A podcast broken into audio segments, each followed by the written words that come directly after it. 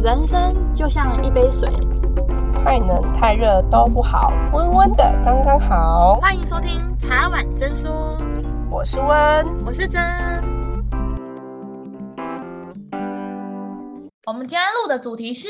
塔罗世界怎么运用来更了解自己呢？我们今天很高兴可以邀请到海鸥之声的塔罗师。以及他的忠实听众阿国来跟大家分享一下塔罗的世界。那我们先请塔罗师自我介绍一下吧。Hello，大家好，欢迎来到茶碗真说，我是海鸥，你也可以叫我马克。目前我在经营一个叫做海鸥之声的频道，那主要是希望可以透过牌卡来陪伴大家面对生活、工作大小事。那为什么没有叫海鸥塔罗？是因为我也不确定接下来会不会有新的想要跟大家分享的内容，所以就用海鸥之声这个比较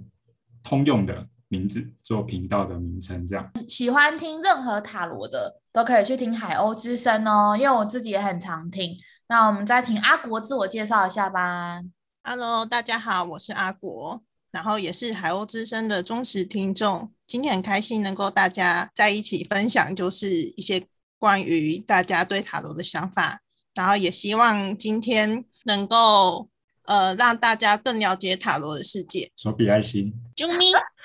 那我们先请问一下塔罗师，就是你是怎么样的契机接触到塔罗牌跟塔罗的世界呢？哦，其实很早哎，因为不知道大家有没有听过新一代设计，就是我在大学的，是我先在大学的时候，嗯，我也忘记是跟。同学在聊，还是我偶然在书上看到，然后就发现说，哎，除了星座之外，还有什么中国的紫微斗数啊？原来还有塔罗牌这个东西可以拿来预测运势。那当时我大四嘛，那我们自己专题就是要去世贸的新一代设计展参展，不过 进度一直很不顺，那我当时就很焦虑啊，所以很焦虑的状况下就会。一直想去算，因为当时有一个网站叫做果心塔罗，然后嗯，水果的果，然后心脏的心，它当时只是一个有点破破的网站，但现在已经连手机 app 都有了，大家可以去看看。那我就是都会一直去算啊，就说，哎，我们专题会不会被挡啊？展出会不会顺利啊？这些的，那是算是我第一次接触塔罗牌。可是对于说什么牌阵啊，有几张啊，然后那些牌是什么意思，完全不懂。只是变成说是当时在准备专题的时候，只要我很焦虑的时候的一个心灵寄托吧，应该这样讲。对，所以那个，所以那时候算二零零七还是二零零八年，也是十多年前的事情了。我觉得这方面我很有感觉，因为我也是一个很爱算塔罗，就是当我迷茫，或是像刚刚塔罗师您说到的，就是如果只要是一有焦虑的感觉，或是对这件事情不是很确定的时候，我也会去算塔罗。哎，哦，其实有的时候也不见得说要。多准或怎么样，只是你就会想要去看一下，哎，好像有一种知道说这个事情可能会怎么发展，那心心里就会比较平静一点的那种感觉。我我也是这样觉得。塔罗斯是因为专题的关系，所以第一次接触到塔罗这件事情，但那时候还没有就是自己深入的去研究，那时候也是以算网络上的为主。对，那但是他那个。模式啊，其实跟现在大家在 YouTube 或者是 Facebook 或是电视上看到的很像，他就会叫你先静下心来想那个题目啊，然后你就按钮滑鼠给他按下去，然后他就会跑出来说：“哦，你问的这个事情可能会怎么发展？”当时是就这样子，但是因为很简单嘛，你只要滑鼠按一按就好，所以完全也不了解。就是到底那张牌叫什么名字啊什么的？哦，我接下来想要问海鸥，哎，就是你真正接触到塔罗牌，就你知道那些牌阵啊，然后知道那些事情的之后，跟你就是像你在大学的时候专题这样子，就是按一个按钮啊的感觉，有没有很深刻的完全不一样？超级不一样。就是为什么大学毕业之后把它抛诸脑后，后来又接触到这个是诶。应该是说开始工作之后啊，因为嗯、大概十年前吧，刚出社会的时候，我一直有一个诶、情绪上面的状况，就是不是说忧郁症，而是我的脾气很火爆，跟大家就是嗯、呃，后来认识的我很不一样。那我就一直在想说，奇怪，为什么会这么容易生气？对很多事情的反应都很大，这样。我甚至有怀疑过我是不是有躁郁症，但其实也不是。所以就开始慢慢去钻研，说我知道说，哦，有身心灵这个东西，耶，就是这这一个领域，然后有很多书他在探讨我们跟自己的内在啊，然后你的情绪、你的潜意识什么的。那我就开始看了很多书。之后就对这个领域越来越有兴趣，那是一直到二零，大概是四五年前吧，就刚好也是工作很不顺，跟阿果之前讲的工作上面有转换，那压力很大。当时就是跟朋友在聊啊，就说其实我对身心灵的东西很有兴趣，然后我跟两个不同的朋友讲，但是他们都我都直接被吐槽，他就直接说。啊，你有兴趣，你为什么不去学？去买书去上课啊？干嘛？就是有兴趣都一直用讲，但是都没有做。然后我才想说，哦，好，那我就去找找看有没有那种课程或是书的资讯。结果也很小，我刚被他们吐槽完，嗯的下一个礼拜就有塔罗牌的课准备要开课，然后我就赶快去问。开课单位说：“哎，现在还可以报名吗？”然后就哎，刚好还有名额，哎，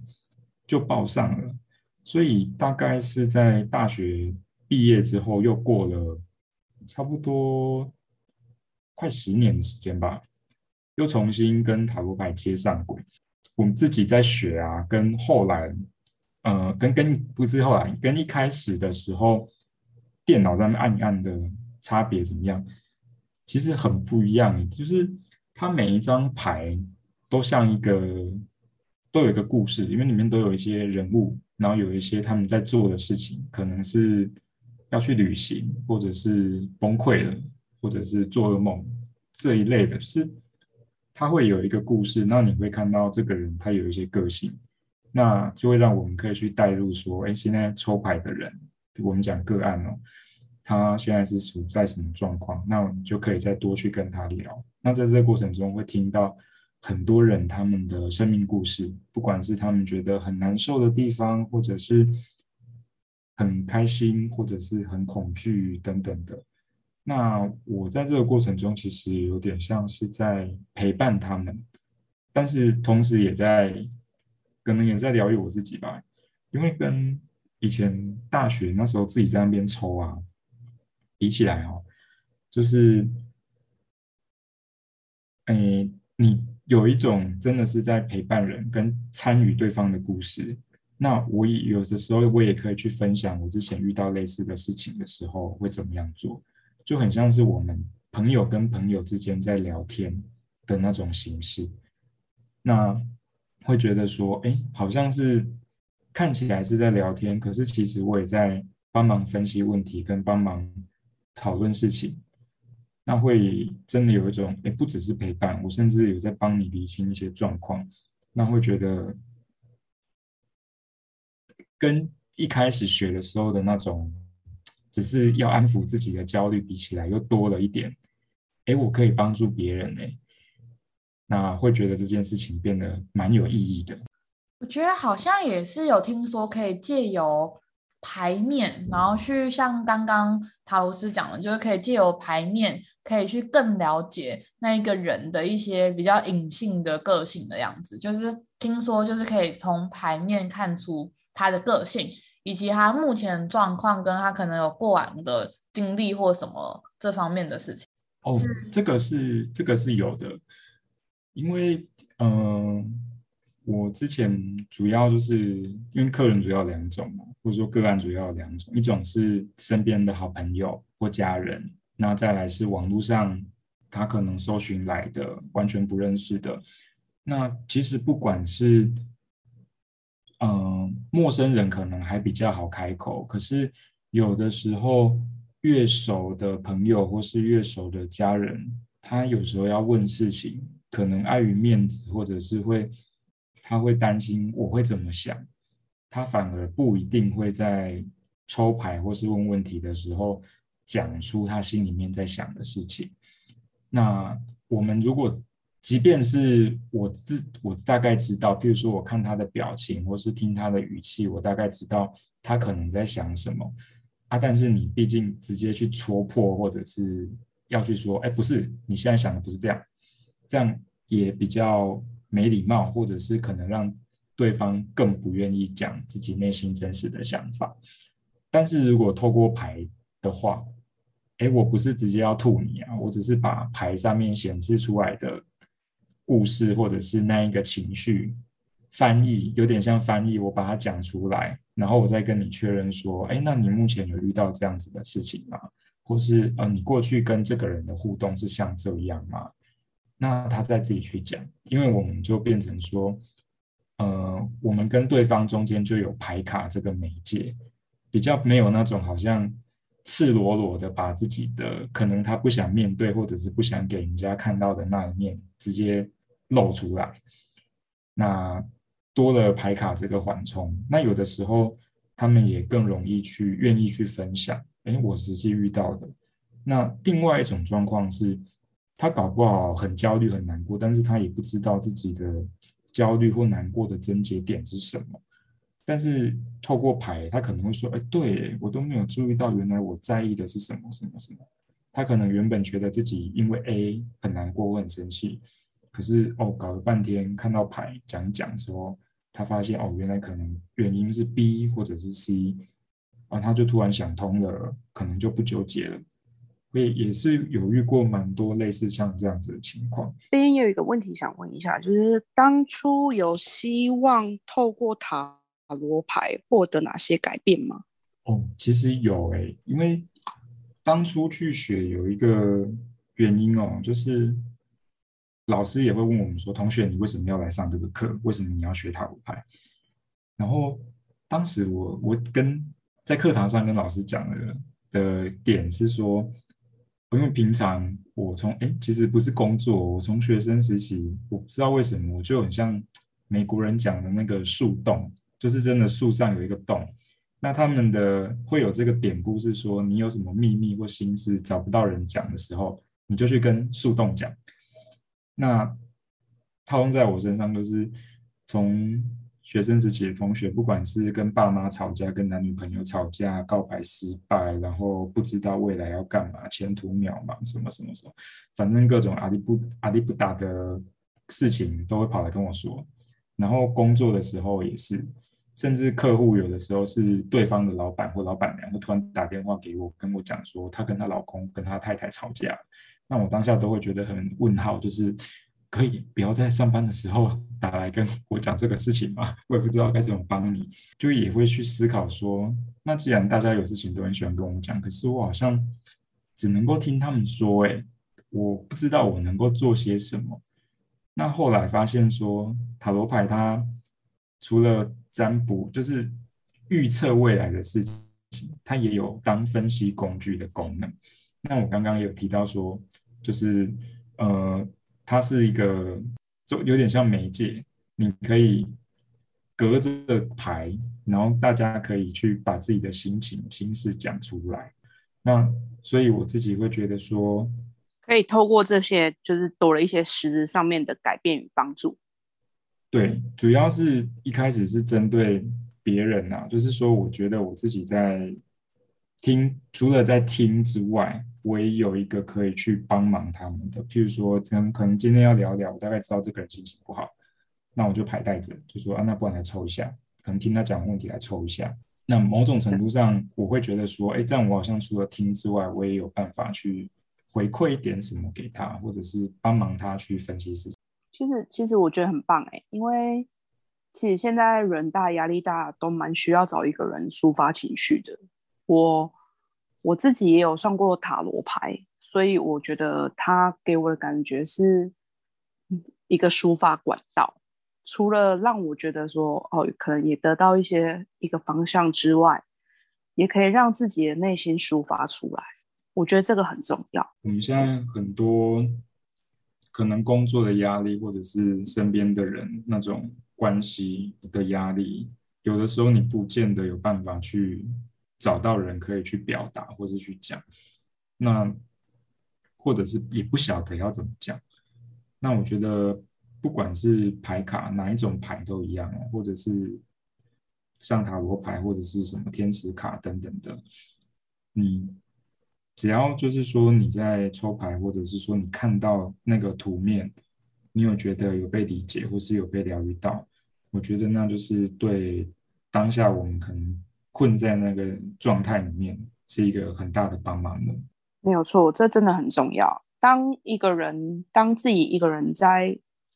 框框里面绕啊绕的时候，找不到答案的时候，的确是要借由旁边的东西，塔罗也好。或者是说其他朋友们的帮助，才能知道说我现在该如何去下决定。大家说对不对呀？对哦，对哦，阿龙博士啊，对。对对。对哦，严谨哦。对，那接下来我想问的是说，像海鸥之前接触塔罗，是因为自己的脾气上，就您刚刚有说到，就是说会比较暴躁啊，还是比较容易生气啊，就跟我们以前接触，就现在接触的你不太一样。那你有借由塔罗这件事情，怎么样去更了解自己，然后怎么样去调试自己的脾气嘛？就这边可以跟大家分享一下吗？其实当时大概。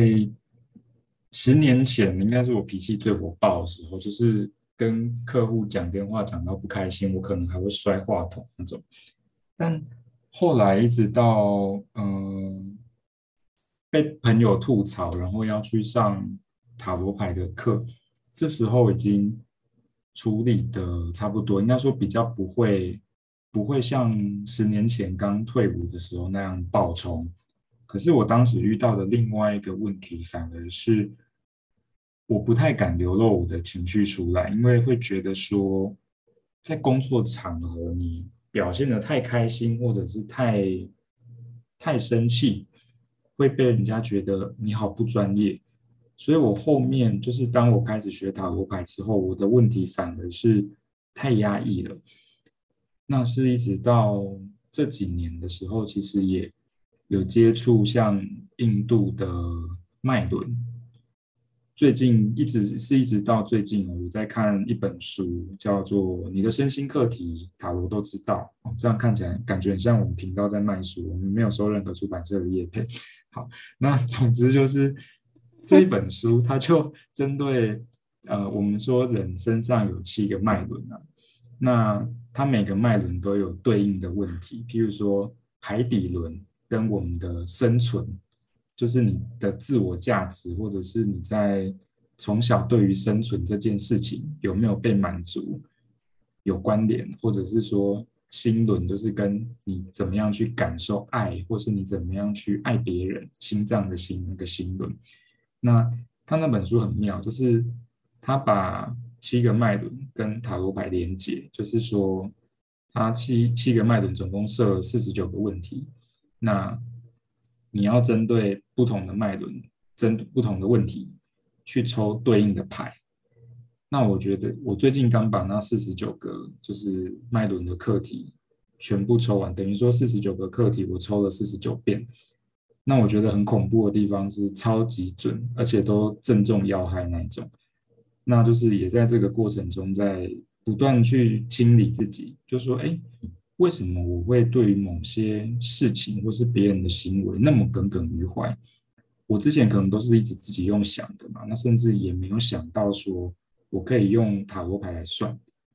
那是在跟着那本书，就是我把整个历程走完之后，我发现就是对自己还有对塔罗有更进一步的了解。那我觉得可能也是上天的安排吧，就是。我是把刚好把那四十九个题目全部写完，都算完之后，哎，我们就接到采访通知了，就是刚好安排今天有这一趴这样。那我觉得应该也是一种，怎么说呢？就冥冥中自有定数嘛，命中注定。对，命中注定。今天就是命中注定啊！算完了才去我啊，这种感觉啊啊，好。所以结论就是海鸥没有提早上完，不然我们就可以早一点录嘛。被发现了。啊，那我我其实很好奇，海鸥就是当塔罗师之后，就你陪着这些个案走，然后也跟着他们成长。那你觉得有什么是你最想跟大家分享的吗？我意思是说，因为我觉得人在社会上，不管是刚刚。大家所提到工作啊、专题啊，然后很多的很多的事情都会造成自己的忧郁，或是对自己的不了解或不谅解，或是会对很多事情会怨怨恨吗？或是会有一些怨怼这样。还有你有什么想要跟大家说，可以去怎么样去释放自己，或怎么样去抒发一下自己的情绪，或是更了解自己的这一块，在塔罗上面啊，或是你有什么样的方式可以介绍给大家？越来越觉得啊，其实，尤其是当我算的人越来越多之后，嗯，会很想，就是刚好也借这个机会分享给曹婉珍说的听众们，就是请大家一定要相信自己哦，因为有一些个案，因为我不能去控制他们算完牌之后他们要怎么做。那我讲一种我觉得最可惜的，就是，嗯，抽牌的时候。我会跟你分析说，好的部分可能会怎么发展，那不好的部分怎么会可能会怎么发展，那你可以怎么做？那我觉得最可惜的是，他听到不好的那个部分，他就觉得啊没救了，他就放弃了。那当时那个女生朋友，她是要问工作的事，结果她就没有离职，她也没有创业，她继续卡在原本的公司里面，做得很痛苦。那。但是当时的状况，其实他如果要创业，那个时机点是很 OK 的。可是他就变成说，当时只有听到好啊坏的部分啊，坏的部分怎么样去平衡，好的部分怎么样让它可以变得更好，他就完全就是完全忽略这样，就是只 focus 在负面的部分。真正想要鼓励大家是说，因为我录，因为我现在的频道其实比较多的主题都是跟工作有关系。那也不止一次有网友留言说，诶，他看完了，他觉得很受鼓舞，然后他就去应征，结果隔一个礼拜马上就二面，就第二次面试，然后就上了。那类似这种，那我不是我不是要说我很厉害，而是透过这个例子啊，就是已经有不止一位网友。那我想跟大家分享是说，其实那个牌啊，都只是一个参考，就是。当然，你今天要跟我说哦，好准哦，好准哦，我听了会很爽。可是爽完就是可能过一下，过几秒钟就没了。但真正会对你有意义的事情，是你听完之后，好，你可能下了决心，你觉得我可以怎么做？诶，结果你做了之后，你的生活或者是你的心情真的变得更好了。那做决定的关键的是谁？其实不是我，是你哦。是是你让这一切美好的事情发生的，这个是我在我的频道，不管是讲工作、讲感情的题目里面，会很希望大家去注意到的，就是，嗯，也许你现在觉得很难受、很痛苦，或是你可能离不开一段关系或离不开一段工作，没关系，那至少我我也许我你抽完牌，我看影片的过程，我把你的心情讲出来，你可能会有一个释放。那你再看，你可以怎么样去做？那这是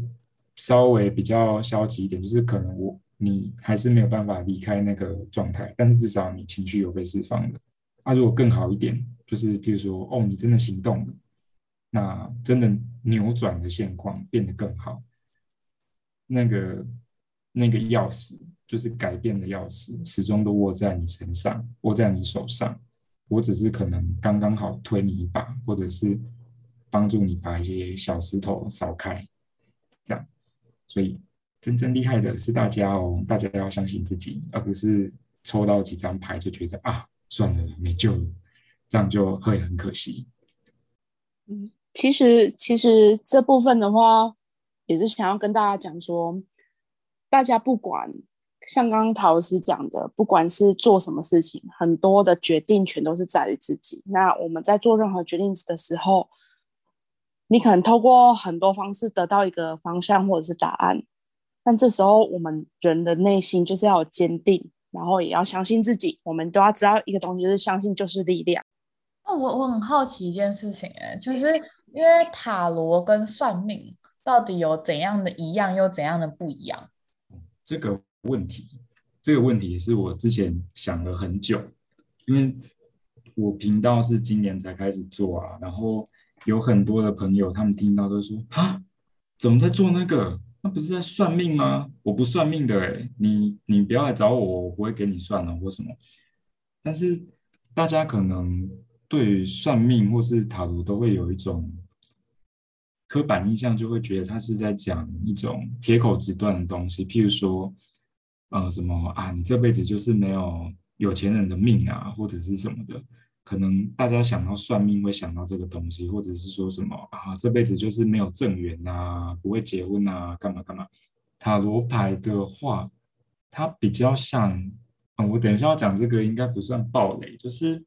大家有看过《复仇者联盟》吗？那里面的奇异博士啊，他其实有一个时间宝石，那他在。电影里面有一幕是，因为那个萨诺斯非常的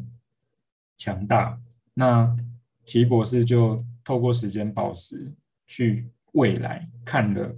好像我忘记确切的数字，几万种，就是他们要去打萨诺斯可能发展的剧情的那个路线。那其实塔罗牌跟这个比较像。塔罗牌不是说你今天抽出来，事情就一定会这样发生哦。它只是告诉你有一种可能性是这样子。那如果好的部分，我们正常人啊，你会不会想要让好的部分更好，坏的部分甚至不要发生？一定是会的。那所以抽牌只是让你知道说，哎，现在有一个剧情可能会这样走。那你如果对这个剧本不满意，你就在看你要怎么样去调整，那就是不管你再怎么样做，一定都比你原封不动，就是就是坐在那边就想说算了啦，放弃吧，一定会有一些不一样，就是跟你完全放弃挣扎比起来，一定会可以创造出一些不一样。那所以说，我觉得它跟算命比较不一样的地方是。每一次抽牌哦，我觉得我的角色比较像是我在跟抽牌的人，譬如说，如果今天是温或者是阿国来问，有点像是，譬如说阿国来问好了，我变成我是在跟阿国讨论他接下来的剧本要怎么走。诶，那如果他不喜不满意这个版本，那也许他可以做哪些行动或哪些尝试。这个是我觉得跟算命最不一样的地方，就不是说啊，你你不用努力了啦，你就怎么样的啦，不是哦。塔罗牌反而是，我会建议大家，就是你抽完最好是想办法去打脸那个占卜师，就说屁，你讲的根本都不准，我就结果超成功的啊。我最喜欢听这种的，就是你真的靠你自己，然后去扭转那结果，而不是只是说，哦，真的很准呢，我真的什么东西没有成，或者是失败了，这样真的很可惜。我觉得跟算命的差别是在这个地方。我觉得听起来就是算命，它是给你一个剧本，然后说哦，事情就是这样发生。但塔罗牌这一块，好像是他给你讲完之后，是你是可以改的，而且他可能会甚至可以跟你说，哎，这有怎么样可以解，然后你如果可以怎么做，或是你做哪些修正，结果可能会不一样，就是它是可以去改变结果的。然后我觉得刚刚听完好友讲完，我觉得大家应该都会更了解说，哎，其实我们是透过塔罗来了解我们自己的现况，跟来了解我们想要做的事情，它可能会发生的优劣，就像刚刚讲的，会有好的部分或不好的部分。那我们尽可能的让剧本变成自己可以接受跟自己想要的，然后而胜过。一些就是啊，就是这不会成功啦啊！你看，连塔罗斯都这样讲了，那我怎么可能可以成功？我觉得这样的方式反而是很消极的。我觉得应该要更想办法去避免掉这些不好的东西。然后，就像刚刚海鸥跟温讲的，我一直都相信很多事情，你可以去改变的。就在它还没有发生之前，你做任何东西都有可能去改变这些结果。然后我觉得一直以来都要做很多的，我一直都觉得对别人很好，跟你去帮助很多人，然后散发很多的正能量跟善循环。然后我觉得这样子也会帮助到自己，也会帮助到他人。像还有刚刚我讲的一个说他在塔罗的时候，然后还可以更了解对方，然后可以陪伴对方，然后就运用塔罗来帮助人家，让他在塔罗上面有得到更多的不一样的感觉。我觉得这也是跟我们频道一直很希望的很像。还有刚刚提到，就是我们总是很希望可以借由自己的经验啊，或是陪伴，去陪伴目前现在还在困境或是还在迷茫的人。像刚刚有一种情况是，假设我抽出来的牌是跟你说，哦，你接下来这个月求职运超好，那你只要认真去投履历，一定会找到你想要的工作。然后假设说我已经算出来牌是这样，可是你就只听到求职运会很好，会有工作。但是自己接下来这一个月一直都没有去按应征，或是要去投履历，然后你也没有把你想找工作这件事情让身边的朋友都知道，那这个结果很有可能就不会发生。所以最就是还是回还是围绕着那一句话，就是真的最有力量，然后可以让结果发生，真的可以 make it happen 的，还是大家最有力量的，其实是你们。那我最后最后想要问一下，就是我想要听听看塔罗师的建议，说就是占卜者他应该抱着怎样的心态来占塔罗，然后来才可以帮助到自己。因为我们刚刚聊了很多，不管是阿国的分享、塔罗斯的分享，或是温的分享，都会知道有一些的占卜者他自己的自我意识太高，他没有想要听进别人的话。那在塔罗斯这边，你会有怎么样的建议要给占卜者？如果是这样子的话，第一个就是他要先认知到，就是说我今天是来听一个建议，但不是来被判刑的，就是好像讲的这个结果就一定会发生，都没办法改变，这是第一个。然后再来是说，他有没有准备好要去面对，就是。因为你今天听，有时候可能你听到的不一定是你自己想要听的。那你为了什么而问？跟你希望可以解答你哪些疑惑，有点像是你有点像是我们在写报告要有一个宗旨的那种感觉。就是，那你今天要去算牌，你希望得到的结果是什么？当然，一开始可能有的人是他就是想要背书嘛，很执着在他想要的结果。但也许有的人是，他录取了两个工作，他不晓得他要选哪一个，所以你自己对问题也要非常的明确，那才不会说好像，嗯，我问这个也可以，问那个也可以，但是你到底要问什么呢？哦，那这样就比较不建议。所以回归到最后，其实还是你愿不愿意为自己付出改变，然后再来是你意识到你当下最需要被处理的。问题，或者是说那个状况是什么？这两个事情是我觉得最重要的。你自己的想法而已。但如果真正就是为你好的人，他其实是不会害你的。对，但是有些人很可能会觉得说，你又没有经历我经历过的，你凭什么这样讲这些事情之类的？就是很多人会有点像，就是太活在自我的当下，然后就算别人给了很好的建议，他们也会觉得不想要接受。或是觉得说对方可能是在说个风凉话或什么之类的，对，然后我就会觉得会蛮可惜的，因为其实，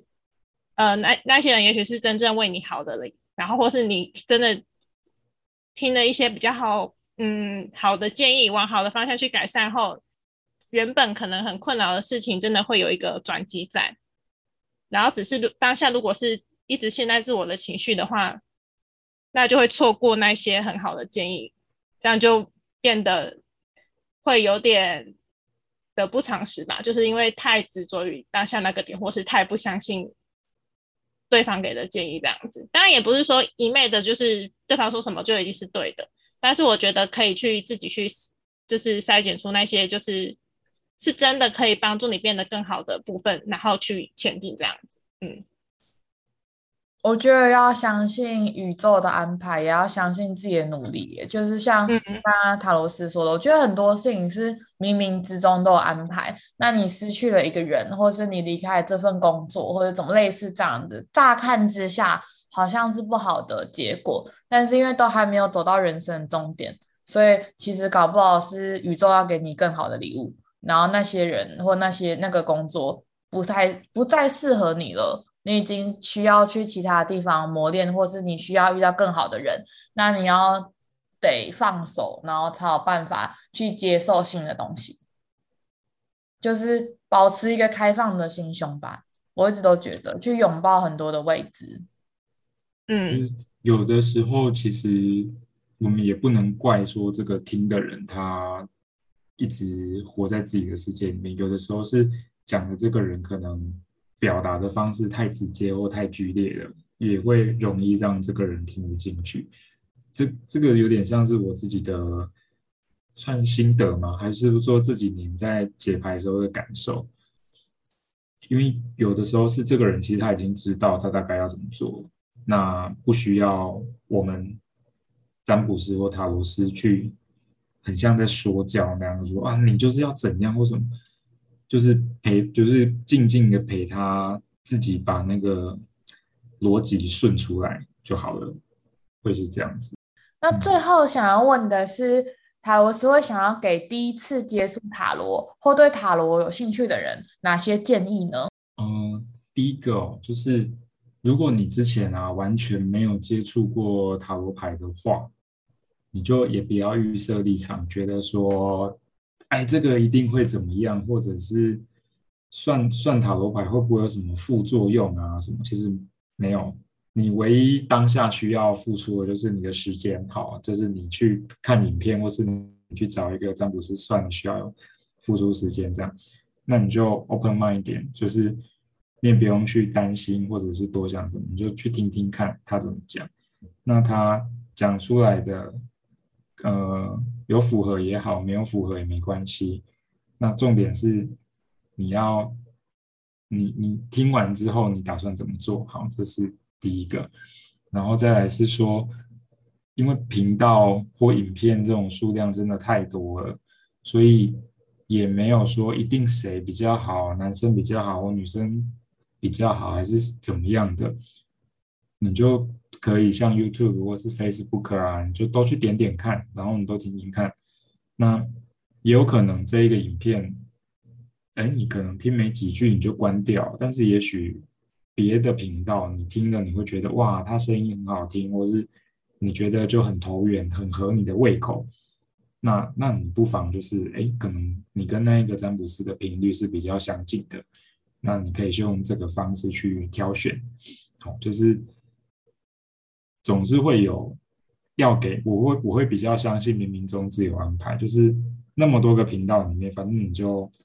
心态保持开放，随便乱点一个，呃，